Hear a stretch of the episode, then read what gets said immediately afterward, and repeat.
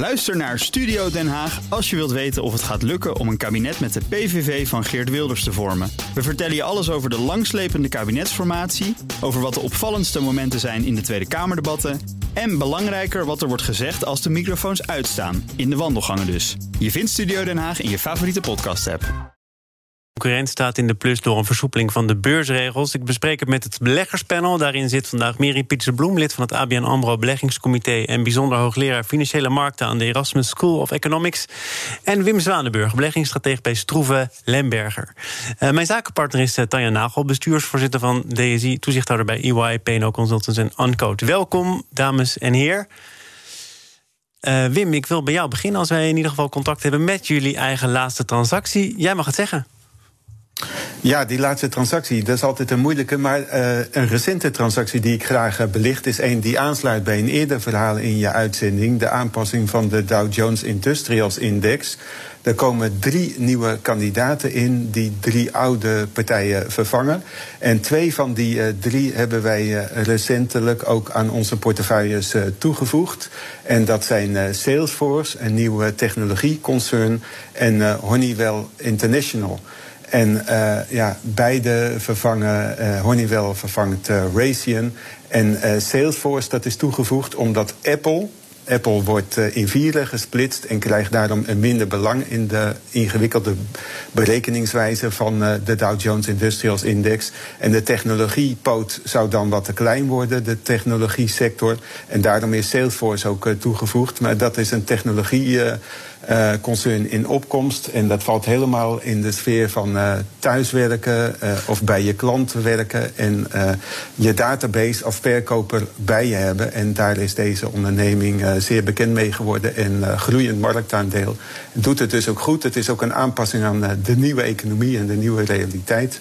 Ja, het kwam inderdaad eerder voorbij omdat Koen Bender er eh, ook aandacht voor vroeg in het eh, beursblokje rond kwart over twaalf. En eh, hij zei: ja, het is inderdaad ook meer dan zomaar een verschuiving. Het is, het is de nieuwe economie die de plek van de oude economie overneemt. Zie jij dat ook zo? Is het echt een fundamentele verandering? Uh, ja, nou, de aanleiding is wel doordat uh, Apple uh, gaat splitsen 1 op, op 4. Ja, maar, ExxonMobil gaat er onder andere uit. Hè? Dat is natuurlijk zo'n ja, Exxon is van de oude economie. Hè? Fossiele economie. Dus, uh, en uh, bijvoorbeeld Pfizer gaat eruit, daar vind ik niet zoveel mis mee. Maar Pfizer wordt verruild voor Amgen. En Amgen is ook een uh, wat meer uitgebreide biotech-bedrijf.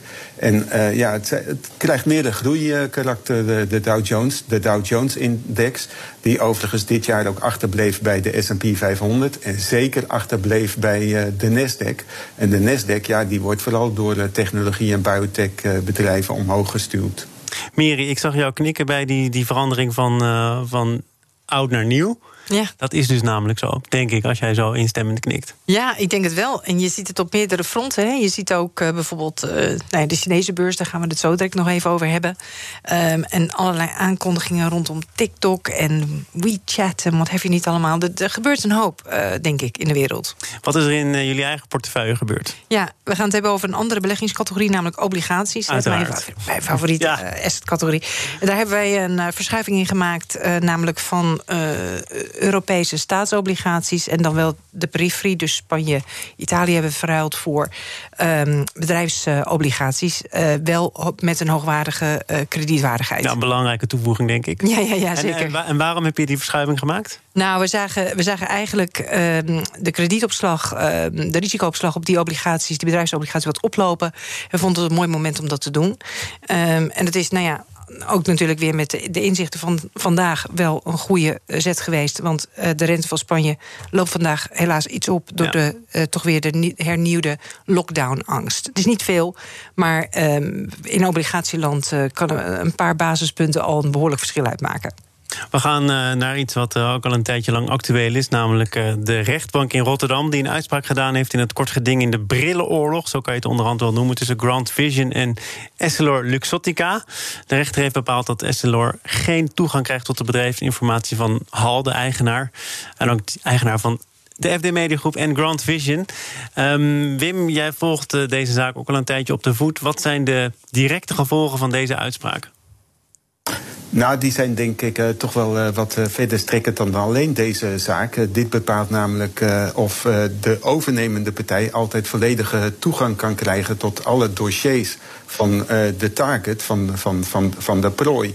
In dit geval is het nog wat extra ingewikkeld, omdat Hal Trust er tussen zit. Dat is een holdingmaatschappij die een groot belang heeft in Grand Vision.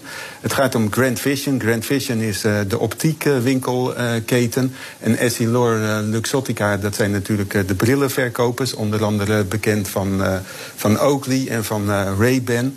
En Grand Vision is ook niet direct een uh, bekende consumentennaam, maar iWish uh, en Pearl, dat zijn wel bekende winkelketens.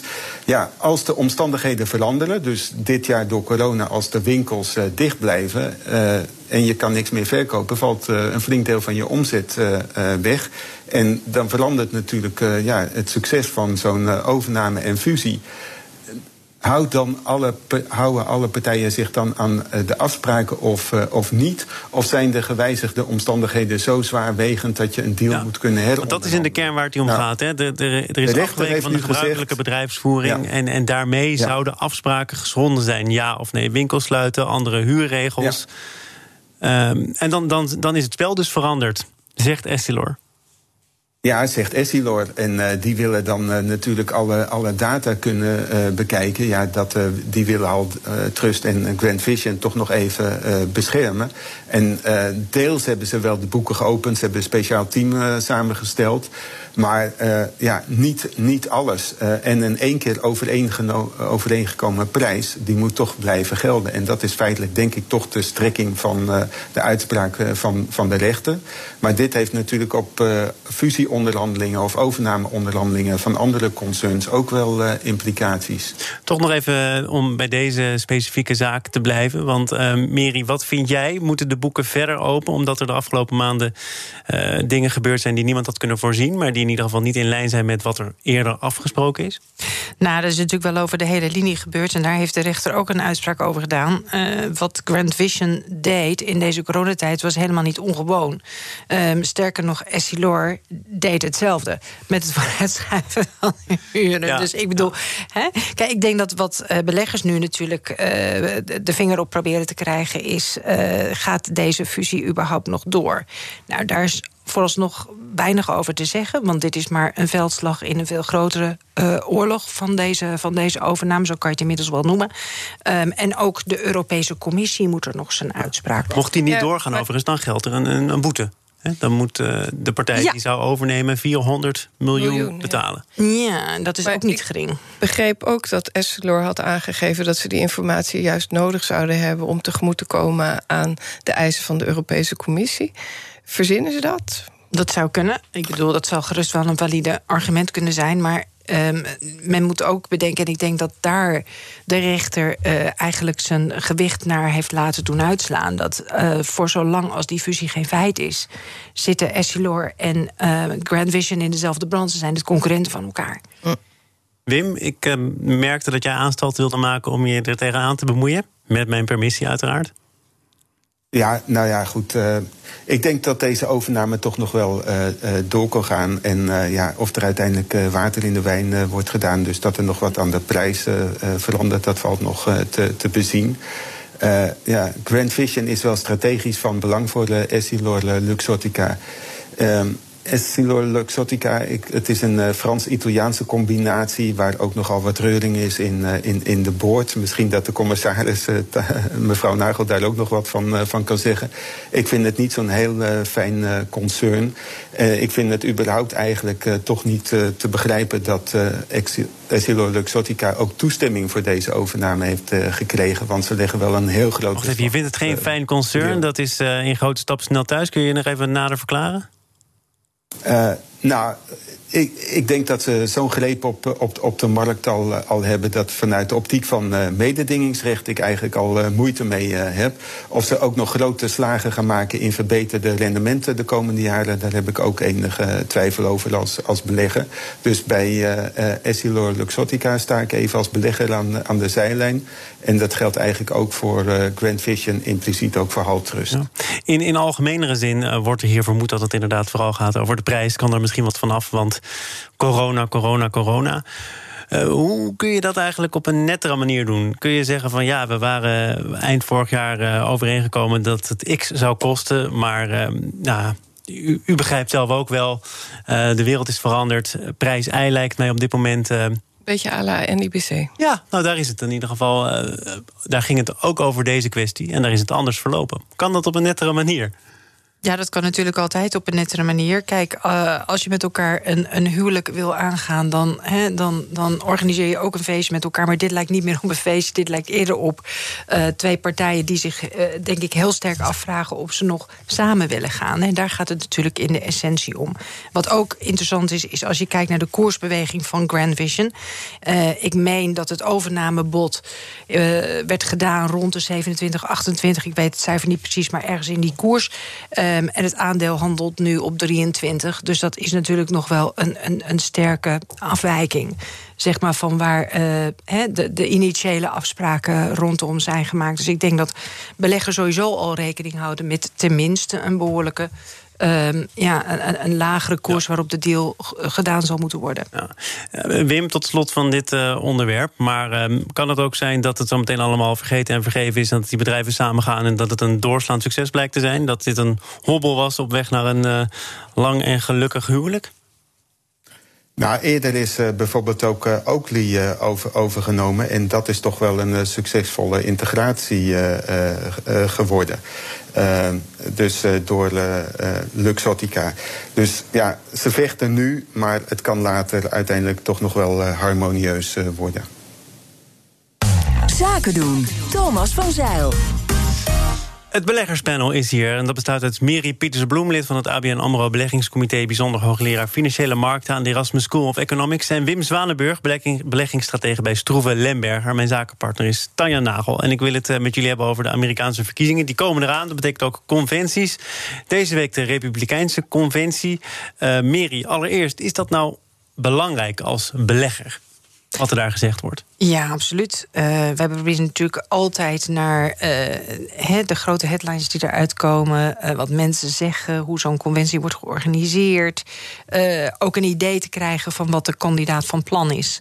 Um, als die zeg maar met zijn gevolg president mag worden en het Witte Huis mag gaan betrekken. Um, en ja, daar valt wel het een en ander over te zeggen, denk ik. Wat wil je erover zeggen?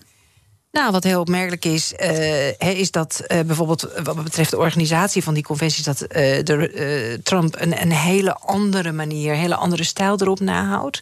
Ehm, is dat wellicht ten gevolge van het feit dat grote prominente republikeinen niet zichtbaar wilden zijn op die conventie. Um, en dus is die in zee gegaan met een aantal mensen uit het gewone leven die dan, ja, die dan eigenlijk verwoorden hoe geweldig Trump is. Vernieuwend. Ja, dat, dat, ja, dat zeker. Dus uh, we gaan het zien hè, of, dat, uh, of dat aanspreekt. Maar ik denk ook dat wat het voor ons als belegger eigenlijk zegt... is dat uh, ja, de, de steun die Trump nog geniet onder zijn eigen partij... wel aan het verbrokkelen is. En dat is een belangrijk teken. Maar als je kijkt naar koersen... dat heeft Trump natuurlijk ook de afgelopen jaren met graagte gedaan. Want soms dan was de, de, de koers en hoe de beurs ervoor stond... was gewoon eigenlijk de pijlstok van zijn succes. Ja.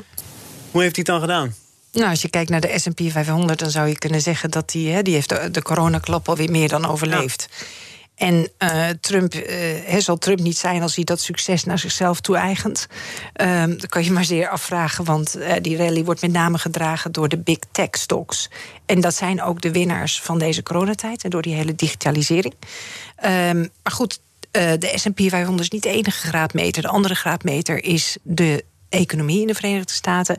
Die heeft een waanzinnig harde klap gehad. Werkloosheid. De werkloosheid is heel hoog. En die zal ook nog ten tijde van de verkiezingen heel hoog zijn. Projecteren wij. En dat, ja, en dat betekent dat, uh, dat hij toch wel zeg maar, een uphill struggle uh, zal hebben dan even naar, uh, naar de andere kandidaat, Joe Biden, eh, Wim. Want het gaat er denk ik ook om uh, hoe wordt de coronarekening betaald? Komt die rekening terecht bij overheid, bij burgers, bij bedrijven? Worden bedrijven ontzien, ja of nee? Uh, volgens mij is het idee van Biden, we moeten het met elkaar doen. En dat geldt ook dat bedrijven zullen het ook gaan merken. Misschien door, door hogere belastingen bijvoorbeeld. Uh, jazeker, dat denk ik ook. En dat is altijd trouwens een uh, veronderstelling. Dat als een democratische president aantreedt. en als hij bovendien wordt gesteund door een uh, meerderheid in het congres. zowel in het Huis als in, in de Senaat. dat dan voor het bedrijfsleven een forse lastenverhoging resulteert. Nou, natuurlijk moet de, ja, de schuld, de crisis moet, moet betaald worden. En Trump heeft juist zijn kiezers en ook het bedrijfsleven gepaaid met een forse lastenverlaging. Maar Biden is er wel voorzichtig mee. En hij laat niet de term lastenverhoging, maar fair share veel vaker uh, vallen. En hij zal natuurlijk ook wel uh, zodanige maatregelen willen, willen treffen dat hij zeg maar, de lasten wat meer egaal verdeelt. En een van de problemen overigens van de Amerikaanse economie is dat de ongelijkheid ook in ja, economische posities verder is, is toegenomen. Want ondanks het succes van Trump, als je dat zo noemen mag, wordt er nu bijvoorbeeld een nieuwe letter aan het alfabet uh, toegevoegd als we over de recovery, over het herstelscenario uh, spreken. En dat is de zogeheten K-recovery. Ja. De K, sommige profiteren. Mary, je kent het alfabet inmiddels toch ook wel, maar je schrikt nog een beetje van die K, merk ik. Ja, ik kwam, ik kwam die K ook inderdaad uh, de afgelopen dagen ergens tegen. Dus ik vind het heel mooi dat Wim daaraan aan refereert. Maar leg maar even uit, Wim, wat die K dan weer betekent. Nou ja, K betekent zowel een uh, opgaande als een neergaande beweging. Dus uh, een grote verschil tussen de haves en haves. En uh, ja, Biden uh, probeert natuurlijk uh, de kiezers nu de indruk te geven dat hij ook een goede president is voor diegenen die zich in de steek gelaten voelden. In het verleden was dat juist hè, de blue-collar groep, waar vooral in de Midden-Amerikaanse staten, althans het Midden-VS binnenland, waar Trump ook zijn kiezers vandaan haalde. Dus ja, ik denk wel een meer reële lastenverdeling in plaats van alleen maar lastenverzwaring. Uh, dat is iets waar de Democraten mee, uh, mee, mee komen. Uh, wat ook nog Biden in de kaart kan spelen en door Wall Street en ook door beleggers gesteund zal kunnen worden, is dat Biden een meer sustainable, duurzaam karakter heeft.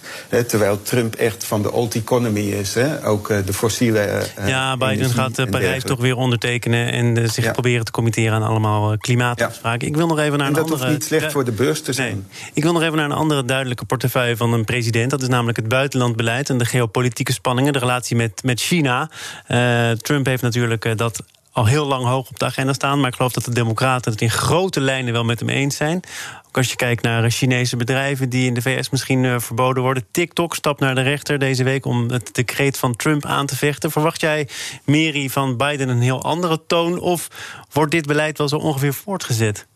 Ik, uh, ik ben het inderdaad met je eens dat uh, de, de, de Democraten ook wel uh, zeg maar, op een inhoudelijke manier de aanpak van China wil steunen. Maar ik, ik verwacht niet van de Democraten en zeker niet van een Biden dat hier met de twee gestrekte benen waar Trump er altijd mee in is gegaan, dat zal voortzetten.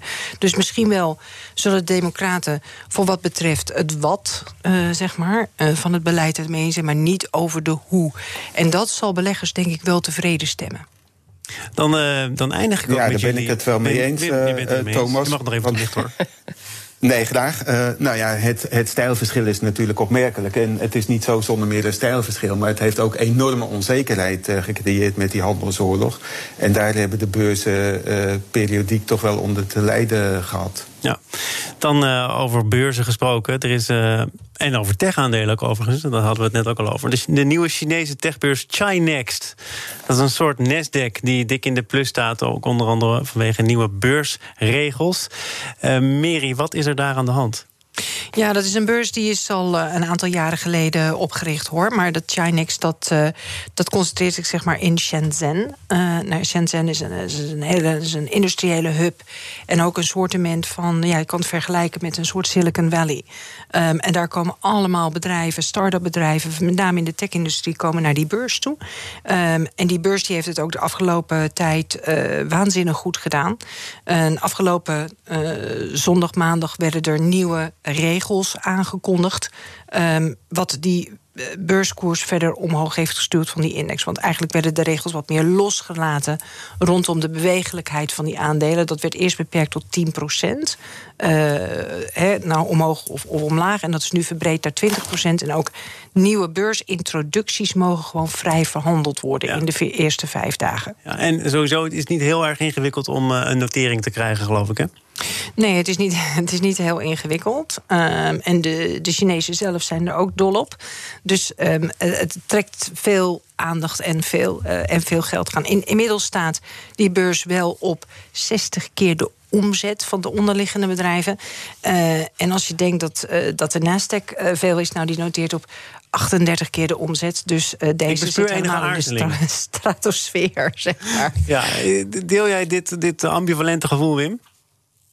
Nou, een, klein beetje wel als we naar die uh, waarderingen kijken. Maar inderdaad, uh, de toegang voor nieuwe techcompanies die wordt uh, versoepeld. En dat is eigenlijk het, belangrijkste.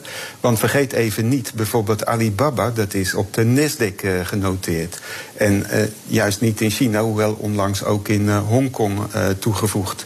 Dus de ruimere liquiditeit, vergrotere handelsmogelijkheden, de toegang voor nieuwe techcompanies. Het creëert wel een platform. En daarmee zien we ook Azië en met name China in, in opkomst.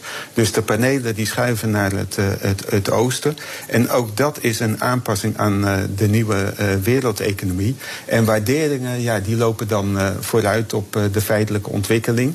Maar we kunnen dat niet meer ontkennen dat, dat de groei van de Chinese economie immens is. En ook het technologische potentieel heel fors. Nou, de groei immens, dat valt toch ook zeker de afgelopen tijd dan wel weer mee, gezien corona. Dus is het dan toch terecht om te spreken over een bubbel? 60 keer eh, de omzet. Nou, dat is toch wel. Uh... Ja, dat is natuurlijk op zichzelf wel een hele hoge waardering. Maar vergeet even niet, uh, China, daar kwam de uitbraak van het coronavirus het eerst. De cijfers nu over het aantal besmettingen in China, die vallen juist enorm mee. Die zijn tot 90.000 beperkt gebleven, als je dat tenminste mag geloven. Maar bijvoorbeeld die foto's die we vorige week hebben gezien van dat. Uh, uh, zwembadfeest uh, daar uh, in de stad waar de uitbraak had, had plaatsgevonden. die laten toch zien dat daar intern meer ook kan. En dat zien we ook bijvoorbeeld terug in het vliegverkeer, in de elektriciteitscijfers. De Chinese economie die is zich aan het herstellen na de klap van de maar, eerste kwartaal. Wil, en loopt daarop voor. afronden, want ik zo her en der hoor ik toch wat voorbehouden over waarderingen. Over als je cijfers maar mag geloven. Zolang dat aan de orde is, worden dit soort Chinese concurrenten dan ook serieuze tegenhangers van bijvoorbeeld de Nasdaq? Nou, als het aan de Chinese overheid gelegen is, wel. Want dit is natuurlijk uh, ook onderdeel van een veel bredere uh, competitiestrijd met uh, de Verenigde Staten op techgebied. Dus ik denk dat we heel goed deze ontwikkeling, en daar ben ik het met Wim volledig mee eens, uh, op deze beurs, de Chi-Next, maar ook de Shanghai Star Index in de gaten moeten houden. Ja. Goed, uh, het hele Chinese beurslandschap is door jullie geschetst en benoemd. Dank daarvoor. Mary Pieters-Bloem, lid van het ABN AMRO Beleggingscomité, bijzonder hoogleraar financiële markten aan de Erasmus School of Economics. Wim Zwanenburg, beleggingsstratege bij Stroeve Lemberger. En mijn zakenpartner, niet voor het eerst en zeker ook niet voor het laatst, Tanja Nagel. Dank voor je komst. Morgen dan is er weer een uitzending van BNR Zaken doen. Dan is Pieter Zwart te gast. Hij is de oprichter van Cool Blue. Een uitgebreid gesprek morgen met hem in BNR Zaken doen. Zometeen eerst Newsroom, gepresenteerd door Martijn de Rijk. Dat is onze dagelijkse podcast van het FD en BNR. Veel plezier daarmee. Tot morgen. Ook Thomas van Zeil vind je in de BNR-app. Je kunt live naar mij luisteren in Zaken doen. De BNR-app met breaking news, het laatste zakelijke nieuws... en je vindt er alle BNR-podcasts, bijvoorbeeld Het Nieuwe Geld. Download nu de gratis BNR-app en blijf scherp.